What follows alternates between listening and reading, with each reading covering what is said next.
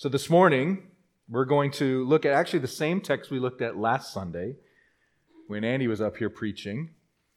But I'm going to take a, a slightly different uh, focus on the text. Andy kind of focused on the first part of Philippians chapter 2, uh, primarily dealing with there are a series of commands and exhortations for us as the church to walk in a manner worthy. That's from chapter 1, verse 27. Walk in a manner worthy of the gospel, or Another way to say that is to walk in a manner worthy of our citizenship in Jesus Christ. Right? We're in Christ. To walk in a way that, that, that shows that, that demonstrates that, and the gospel work that he's done in us, his, the salvation that he's brought about, the, the changed life, and specifically how that impacts the way that we relate to one another in the church. There's exhortations there for loving one another, for serving one another, for, for giving to one another in humility and in unity. So that was, that was the way we looked at this text last week. This week, what I'm going to do is focus on the latter half of the text. We're, we're talking, when I say the text, talking about the first 11 verses or so, which is a, a beautiful and poetic examination of the nature of Jesus himself. Not just the nature of Jesus, but of the example of Jesus, who he is and what he, what he did. And that, that look at his, who he is and what he, what he has done is what compels and empowers us to be like him. Going back to how we love one another and serve one another in humility and unity. Right? So the two, the two sermons here are dealing with the same passage. We're just trying to fill it out and, and tie it all together. In other words, today is about focusing on Jesus so that we can learn what it means to exalt him, specifically in the way that we worship him together in self giving love and unity as his body. That's today's message. So let me pray let's ask God to speak to us through His Word. And, uh, and then I'm going to take a few minutes to, to recap what Andy talked about last week, just to help set that stage a little bit better. So, Father, as we come before your Word, as we listen to it, as we read it, and Lord, as you use me to expound upon it, to, to bring some application from it. Lord, we first and foremost thank you that you've spoken to us. We thank you that you've spoken to us so that you can work in us. We thank you that the Word of God is active. We thank you that the Word of God is effective to, to save people and to change people and to transform us into the image of your Son. We thank you for the opportunity to gather together in your name and to, to do this together, that that there's even a picture in that that you have by your word and by Jesus who has died for us and resurrected again you've brought us together as his body. This is a corporate faith christianity. So thank you that we're here together. And yes lord we ask that you'd work in us. Make us what you want us to be individually and as a church so that you would get glory, that, that Jesus Christ would get glory, as we'll read in this text. Every knee bow, every tongue confess Jesus Christ is Lord, to the glory of God the Father. We pray that in his name. Amen. Amen. Let's, let's recap a little bit about, uh, from last week. What did, what did Andy point us to as he was up here preaching? Maybe you weren't here last week. Or maybe you were here last week, but I would say either way, it warrants repeating because it's such an important idea. In fact, let me just let me just say that again. That was a really, I think, a really helpful, really needed, and good sermon. He did a really good job, Andy. So thank you for that. Uh, if you weren't here, I, I, do want to encourage you to listen to it because I think it's one of those. This is certainly one of those passages that's that's central uh, to our faith. And the exhortations here are central to what it means to be the people of God as his church. And I think that sermon last week was very helpful. So listen to it if you hadn't, hadn't done that. But let me try to at least nutshell it for you. All right? I'm not going to quite do it justice because Andy spent a good, good chunk of time on it, but I'll nutshell it for you. So look again at Philippians chapter 2, verse 1. And I want you to notice here that Paul is, is appealing to the church here. He's appealing to their experience, asking them this question Have you tasted the fruit of the gospel? Verse 1. So if there's any encouragement in Christ, any comfort from love, any participation in the Spirit, any affection and sympathy, complete my joy by being of the same mind, having the same love, being in full accord and of one mind. There's this appeal here that he's making to their experience, and it kind of reminds me of a conversation or conversations that I used to have with my kids when they were little. And I, and I, and I was trying to help them understand what it means to be and to have friends. And I would say to them something that maybe you've said or maybe you've heard many times, and that's this if you want to have a friend, you've got to what? You've got to be a friend, right? So there's sort of this appeal to experience in that statement. You know, if you, if you know what it's like to, to have the benefits of what friends bring to you, you've got to do that then for them. So, and you talk to a child about friendship, you say things like, when, when other people are nice to you, you like that, right? And when other people talk to you or, or ask you, how are you feeling? Or they care for you when you get hurt, you, you like that, you appreciate that, you need that, right? And your kids, of course, will say, yeah. And you say, well, don't you think they need that from you? Same kind of idea here, I think, that Paul is making. He's, saying, essentially saying to the Philippians, if you've experienced the blessings and benefits of the Christian life in the church, you've been encouraged, right? You've had, you've had comfort, you've had love, you've experienced these things, then it's time to be a part of passing those same blessings on to others as well. And so he's, again, these, these blessings that he mentions here encouragement, unity, comfort, fellowship, compassion. He's saying these are gifts. They're gifts from God, but they're experienced through relationship with other believers.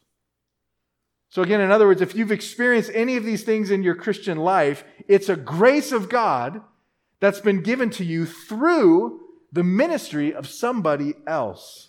They intentionally ministered that blessing to you. Therefore, do the same do the same within the life of the church. You have a, a role to play, not only as a recipient, but as a giver.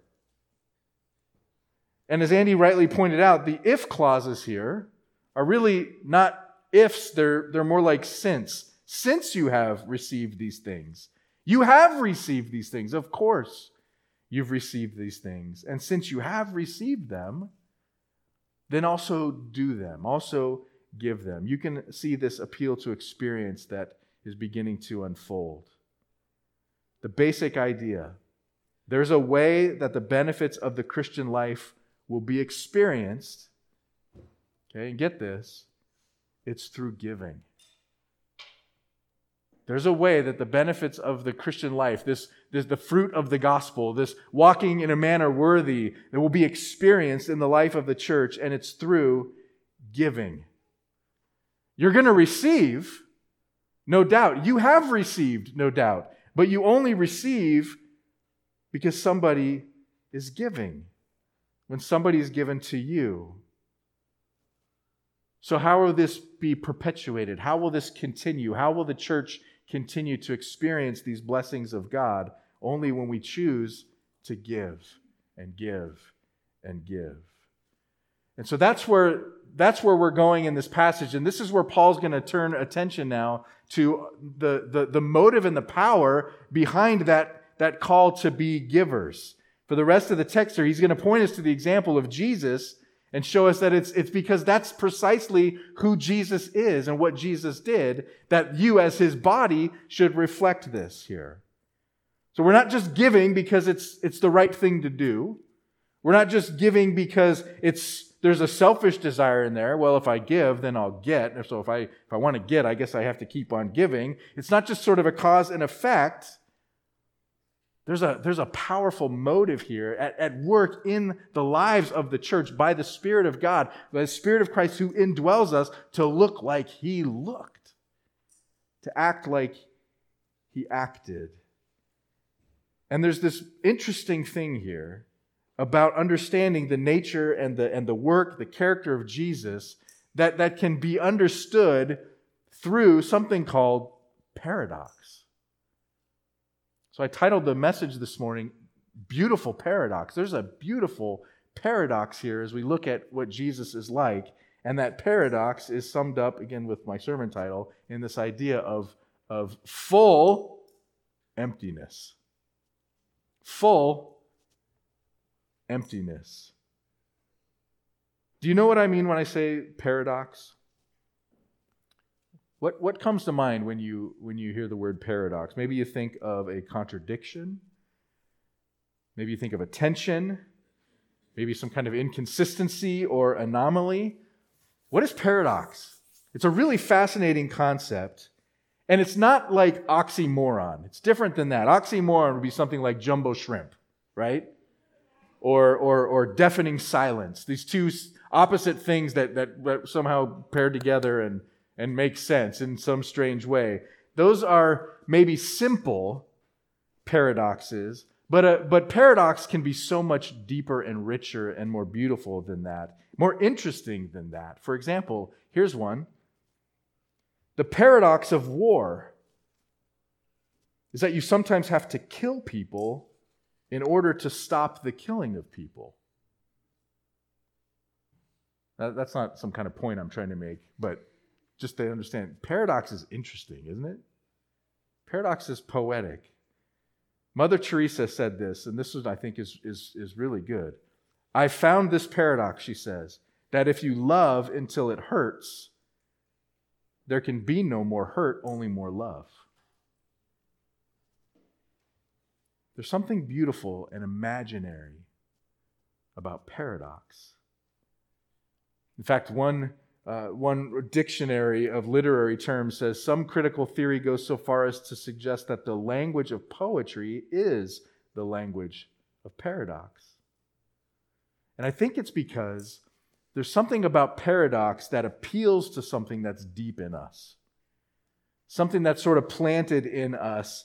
It's, it's it, this, this idea of poetry and paradox is, is a uniquely human thing. You think about it, animals don't understand paradox. You can go talk to your dog later today. I, I, can promise you he or she will not be impressed by your poetry, right? Nature, in and of itself, is not poetic. It's only poetic when interpreted somehow by a human being, right? So there's something interesting about paradox that's, that's deeply human. And yet I would ask this why? Or, or is it just human? Or did it get implanted in us from someone? Is it part of the image of God in us? Interestingly, Jesus' teachings in the Bible are full of paradoxical statements like this Many who are first will be last, and the last first. That's Matthew 19 30. For whoever would save his life will lose it. But whoever loses his life for my sake will find it. Matthew 16. I'm the Alpha and the Omega. I'm the first and the last, the beginning and the end. Revelation 22, right? The Bible's full of paradox. And so, my hope this morning is to make this case. Why this paradox that we'll find here in Philippians chapter 2 isn't something that we can just appreciate as humans as being poetic, but that in paradox, we would learn something about what it means for God to be who He is, and as a result of that, as an application of that, what it means for us to be fully human as we're made in His image. Here's the great paradox of Philippians 2. Look at verses 5 through 8. Have this mind among yourselves, which is yours in Christ Jesus, who, though he was in the form of God, did not count equality with God a thing to be grasped, but emptied himself by taking the form of a servant, being born in the likeness of men. And being found in human form, he humbled himself by becoming obedient to the point of death, even death on a cross. You want to know what the, what the amazing and great paradox of Philippians chapter 2 is? It's this it's that God, God became a nobody. And I, I know uh, last week, uh, Andy, Andy said something similar to that, and, and, and he said, God, and he was kind of waiting for you to, to like understand the bigness of that word, and we, we, we kind of didn't get there, did we? But, but I want to try it again, because, but to understand, when I say God, think about the implications of what that means. God, the infinite one the supreme one, the, the maker, the creator of all things. There is no one like him. God, the ultimate of ultimate reality. That God became a nobody. There are massive implications to that paradox. Let's talk about what those implications are. The first one is that there's some theological implications that are, that are wrapped around this paradox of the gospel. Verse 5 our motive is to is to is, is, is found in the example of jesus right? Have this mind among yourself. So look to jesus and let this be your motive let this be your example. Verses 6 through 7 the idea that christ who is god who, who began, and, and by began, I don't mean he had a beginning, but, but you think about before the incarnation, his eternal existence was that of God himself. That eternal, infinite, supreme, above all, there is no one beside. He is the one and only God in every single way, which means that he enjoys all of the rights and all of the privileges that come along with being the most high, the most holy, the most sovereign, the most supreme being in all of existence. That's who he is. That's what he enjoys. In other words, it's not only his right to enjoy all of that position, but in fact, it is his nature.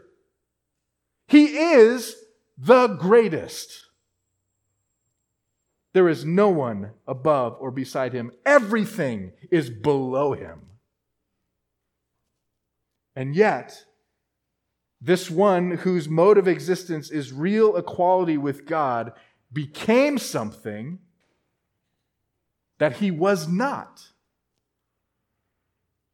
Up until that point, he took on flesh. And we're told here he became a servant.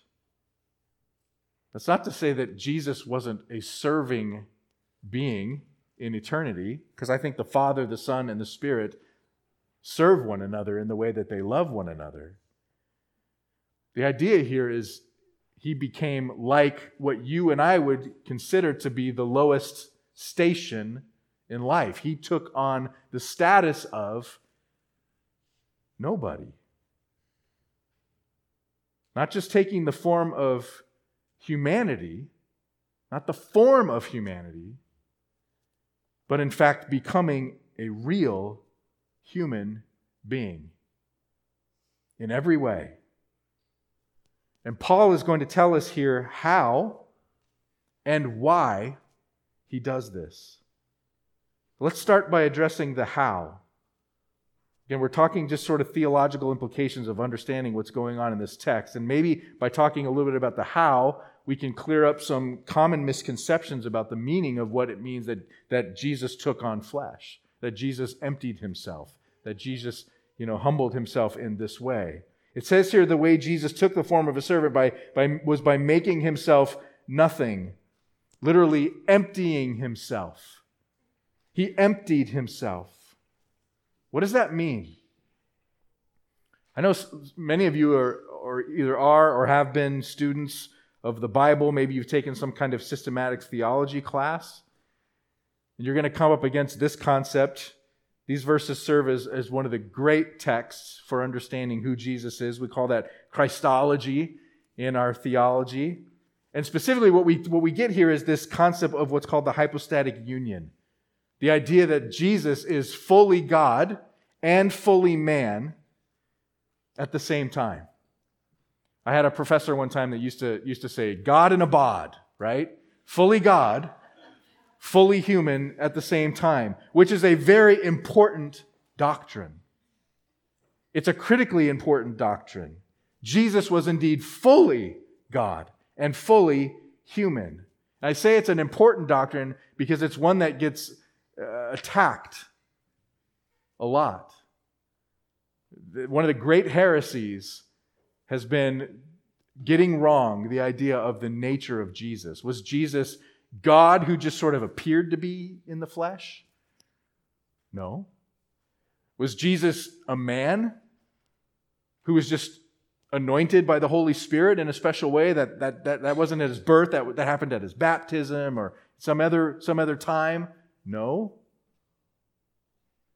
He was always fully human from birth, from conception, birth on, and fully God. And the reason why that's so important is because the gospel itself depends on that. The wages of sin is death. Humanity has to pay the price of sin. And if Jesus isn't fully man, he can't fully pay the debt. But only God can resurrect himself. Only God can live the sinless life. Jesus has to be both, or the gospel falls apart. So it's an important, important understanding. But there's a there's a there's another way I think that we can we can look at that just to just to kind of understand how and why that's important. Because it says here that he did empty himself. So what does it mean that God would empty himself and take on the form of a servant? He had to give up something in emptying himself. And some would say, well, he gave up his attributes. He emptied himself of his attributes of God. And I would say, that's not true. And I'll just give you the most simple, basic analogy for that. Ducks have webbed feet, right? Ducks have bills. Ducks have feathers. Ducks quack. Take away any of that, and I don't know what you have, but it's not a duck, right? You can't take away someone's attributes and still have them be what they were. Similarly, the Son of God wasn't stripped of any of his attributes. What he, what he did at certain times was he, he limited the expression of those attributes. So, for example, we might say, well, is he omnipresent? Is he, is, God is everywhere at all times. If Jesus is a man, then isn't Jesus limited to being in one place at one time? Did he, did he give up that attribute? Well, the answer to that question is only in a certain sense. He limited himself, certainly as a human being, to be in a place at a time, but did he, did he give up his omnipresence? Do you remember the call of Nathanael, the apostle? This is just one example. Philip goes and, and, and, and says, I've, I've, you know, I've, I've found the Lord, come with me, let's follow this guy. And, and, and Nathanael's sitting under a tree, and he gets up and he goes. And John 1, Nathanael says to, to Jesus, How do you know me? Because Jesus sees him comes and goes, Oh, that's Nathanael, a true Israelite. And Nathanael's like, How do you know me? Jesus said, Before Philip called you when you were under the fig tree, I saw you. You know what Nathanael did? He said, Rabbi, you are the Son of God. Right? Jesus didn't give up his, his deity. In fact, Colossians 2 9 says, For in him, Jesus, the fullness of deity dwells bodily. So the expression he emptied himself, far from meaning he emptied himself of, of something related to his nature, is really more idiomatic for something like he gave up his rights. He could have considered equality with God a thing to be grasped, and yet he humbled himself. He emptied himself in that way. He made himself nothing. Not literally nothing, but in a status way, nothing. He abandoned his rights and became a nobody. Jesus came not to be served, but to serve, and to give his life a ransom for many. Matthew 20, 28. That's how he took the form of a servant. Now, there's your theology lesson for the day. Now, here's the all important why. Why is that important? Why is that important? Well, again, look down at verse 6. Who, though he was in the form of God, did not count equality with God a thing to be grasped. He did not consider his equality something to be, in other words, exploited. His status, something to be exploited, something to be employed for his own advantage. That's remarkable.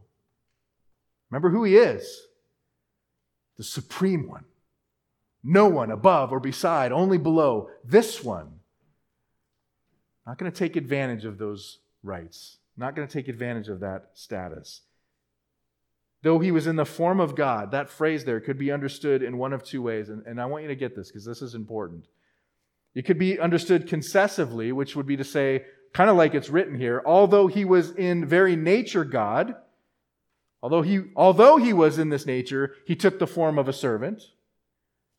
But I think the context here better suits a causally uh, uh, a causation here that says more like this because, not although, but because he was in very nature God, he took the form of a servant. That says something about who God is. Because he is God and he is this kind of God, this is the way this kind of God would act this supreme one, with all the rights and privileges, would empty himself. This is a God of love. That's why Jesus did this. Think about pre existence. What kind of God is this? Do you ever think about that? What, what was God like and what was God doing before any of this ever existed, before creation? You think, well, he was, I guess he was alone. Was he alone? Yeah. But no, right? Because what do we know about God? We know God is God exists in relationship. He's Father, He's Son, He's Spirit. And we know that God is fully satisfied in Himself. God wasn't bored. You weren't made because God got bored, right? Fully satisfied in Himself. How? Because God, in His nature, is a God who relates in self giving love between Father, Son, and Spirit. God is a giving being. Think creation then. Why did God create? Why did He create? It wasn't because He was bored, because He's a giver. I don't know why He chose to do it when He did. God doesn't exist in time, so I guess that's kind of a moot question anyway. But, but why did He do it? Because God chose to create creation and specifically humanity in his image that he might give of his self giving nature and love to others to share that. And think gospel, John 3:16, for God so loved the world he gave his only begotten son. And here we get to Philippians 2 and we see how Jesus gave he gave of himself until there was nothing left to give, even to the point of death.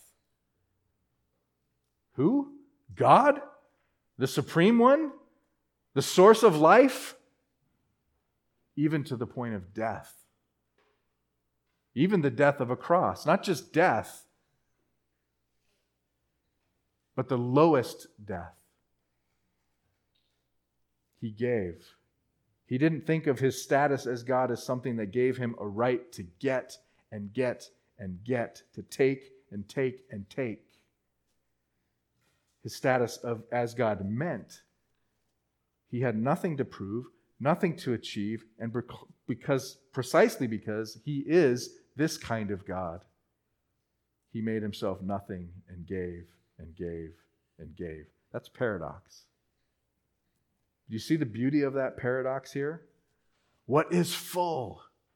I mean, full. Out of and because of that fullness, empties himself for the benefit of others, for the benefit of you and me. The one who's worthy of all of the taking in the universe becomes the supreme giver of the universe. Now, Paul's appealing to this, and he's saying, Do you understand what I'm asking of you, church? Do you understand who you are in Christ? Do you understand what kind of God we serve? Do you understand what he's done for you?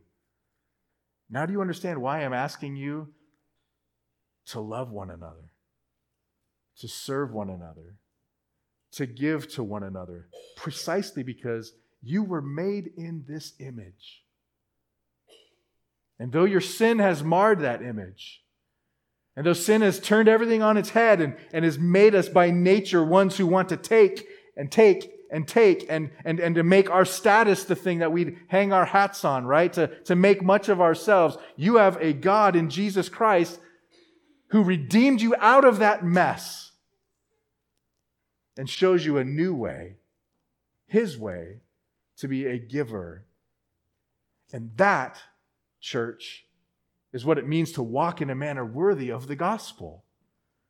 That church is what it looks like to be fully human, redeemed in your humanity in Christ. God loves paradox. We should love paradox in the same way because our essence is wrapped in it. We see our Maker in it. We're drawn to God by it. And again, that smacks in the face of everything that sin tells us what it means to survive as a human being, right? It's the complete opposite of that, right? Survival of the fittest. Take, take, take. Live for yourself. Take care of number one. And yet, Paul here is saying, no, Jesus came to show us what it means to be really human. Give. God is reclaiming you for his glory He's uniting all things together in Jesus. How do you unite takers together in Jesus? You make them givers. And the way he's doing it is through the original way of life itself, through self giving love. So, what are the practical implications then? What's this mean for us as a church who's centered in Christ? Who, who revolves around the, the, the, gospel as our, as our common creed. What does it mean for us? Well, I'm not going to repreach. This is Andy's sermon for last week, all right? But look again at verses 3 and 4, what he preached, and just see how obvious it is now. How obvious it is. Chapter 2, verse 3. Do nothing from selfish ambition or conceit, but in humility count others more significant than yourselves. Let each of you look not only to his own interests, but also to the interests of others. Oh, that makes sense, right? It's so obvious now. We see the nature and the example of Jesus Christ. And also, we get to see here that that, that presses on us. We, we, we get to understand here that, that to say something like this in the church is necessary because it's necessary. Something's going on. We still have flesh. We still live in sin as, as, even as God's redeemed people. And the Philippian church was no different. There was some fighting in the church. There was some arrogance in the church. There was some selfishness in the church. And so Paul is addressing that here and he's saying, look, I love you. I'm thankful for you. You've been a partner with me in the gospel, but, but, we're not quite there yet. We're not quite there yet. Don't take your eye off the ball. Don't take your eye off Jesus. Don't take your eye off the power and the example that, that we've been redeemed in and called to, to live as. Remember who Jesus is. And remember that he set you free to be like him. This is what it means to live your lives in a manner that's worthy of the gospel. What happens when the, the church gives like Jesus gives? What are the, what are the ultimate implications of that? Well, there's, there's, there's two things. Um, uh, we emulate Christ, that's one of them. But we also then exalt him. And I'm going to talk about exalting him first. When we function in a way that, that images the self giving love of Christ, we don't make this about ourselves, do we? That's, that's a taking mindset. A giving mindset, there's, there's, there's nothing about you involved in that, right? What there is is an, ex, an exaltation of, of Jesus. That's what's important. We want to point to who he is, how he is our king, how he is our redeemer, how he is our example, right? And that's exactly what Paul says happens here, right? Verse 9, therefore, God has highly exalted him and bestowed on him the name that is above every name, so that at the name of Jesus every knee should bow in heaven and on earth and under the earth, and every tongue confess that Jesus Christ is Lord, that Jesus Christ is Lord, that He is Lord, to the glory of God the Father. So when we act like Jesus, when we live in a manner worthy of who He is and what He's done, we're continually proclaiming to one another, He is Lord. It's about Him. It's about what He's done. It's about how we're now new people because of who He is, not, not because of who we are. We exalt Jesus. We bend the knee continually as we serve one another and proclaim Jesus is Lord. And Jesus came for you.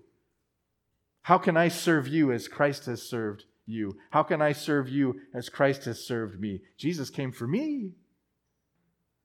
We exalt him. And we point then, not just what happens internally in the church when we exalt him, but we, we, we point to his exaltation to the nations around us who observe us, because it's countercultural to be givers.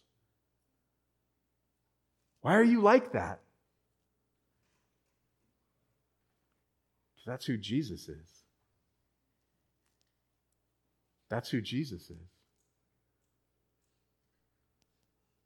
And Jesus says, What? Love one another, and by your love, they'll know you're my disciples. Jesus says, Do good works in front of the world, and they will give glory to your Father. Right? And even if they don't, Jesus is exalted. He's exalted as the one who who renews and frees us up to live in a self giving way, and he's exalted in the one who stands in judgment over all that won't. Every knee will bow, and every tongue will confess. This paradox is the way of God. The exaltation of Christ is an ultimate implication by the way, just just um, just as a side, I think this is important. I wasn't going to say this until I just thought of it, but um, why that's important for us to understand is that that there is a there is a tremendous amount of of, of false teaching currently that would undermine everything I just said about about Jesus being exalted by the way that we by the way that we give. And it, it goes back to that, that misunderstanding of who, who Jesus is. What's his nature? Is he fully God or fully human? The prosperity gospel, which we hear a lot about, it's very influential, especially in our country. They get this wrong. And here's how they get it wrong they would say that Jesus was a, was a man who was just anointed by God. And therefore, what Paul is pointing us here to is that you can similarly be a man or a woman who's anointed by God and do the things that Jesus did, which ultimately points to the exaltation of you. You can be just like him. No, you can't, right? We are his body. We reflect him, but we are not him. Glory to him and him alone. That's an aside. Tuck that away. Right? The exaltation of Christ. The second ultimate implication is the emulation of Christ. It's again our example, but I want to point you to the text here and just give you just give you a, a, little a little nugget of application to take away and chew on. Look at verses 12 and 13. This is Paul's response now to all this this exaltation of Jesus. He says, "Therefore, my beloved, as you have always obeyed, so now, not only as in my presence, but much more in my absence, work out your salvation with fear and trembling." For it is God who works in you both to will and to work for his good pleasure. So the therefore is certainly tying us back to everything he says. And he says, work out. You've always been obedient people. That's a good thing. That's a, that's a, that's a, that's an encouragement here from Paul, right? Continue to work out your salvation. What does it mean to work it out? I think based on what he said, it means to, to walk in a manner worthy of the gospel, to, to love one another, to, to be humble, to have unity with one another. Keep working out this example of living as Jesus has lived, right? Work it out. And then he says, God works in you both to will and to work for his good pleasure. We're talking about joy, right? Joy and unity in Christ. What, what, what, what greater joy would there be than to know that God is working in you and that He's pleased? That He's pleased. And it reminded me of something when I, when I read that and thought about that and, and been thinking together with the elders about just, you know, some of the things that we want to be encouraging the church in this year. It reminded me of a, of a movie that I realized was made probably before most of you were born, so I'm not sure if you've seen it. Chariots of Fire. You guys know that movie? If you don't know it, the gist of it is uh, one of the main characters is a, is, a, is a guy from Scotland. This is the early part of the, the 1900s, uh, who's running for the British Olympic team in the 1924 Olympics. This guy is named Eric Liddell. He's, he's also a believer. He's a missionary, actually, in China. And he's sort of torn between should I continue doing my missions work or should I run? Should I pursue running? and, and, and do the Olympics. And here's, here's how he answers that question. And Yaz, would you put up the slide? He says, I believe God made me for a purpose. Now, when he said that, he's thinking about his missionary work. Because he says, actually, there, I, I, I cut it out, but he says, for China. I believe he made me for a purpose, right? But, he says, he also made me fast. And I love this. And when I run, I feel his pleasure. God is working, wants to work and will in us for his pleasure. Your joy comes when you feel that pleasure, right? So, what does it look like for you to be a giver? I think, like Eric Liddell, you have to say, God made me for a purpose. Your purpose is all these things that we just talked about here, right? And He made me what? what how's God gifted you? What has He made you? Has he, has he made you to feel His pleasure when you sit with someone and comfort them? Has He made you to feel His pleasure when you can strategize with others about ministry vision or implication? Has He made you to feel His pleasure when you can teach the Word of God to other people? Or to disciple somebody one on one? Or to open your home and invite people in and care for them and love them in fellowship? How has God made you? God has given each of us a gift, not just a gift, multiple gifts. And the key for us is to, is to determine how do we apply this? We got to know what those gifts are.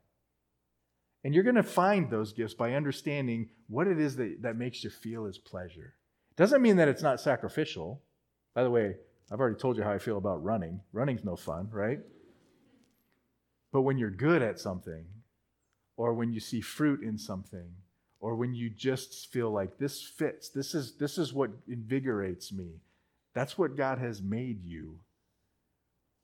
Use it and feel his pleasure. Use it for the exaltation of Jesus.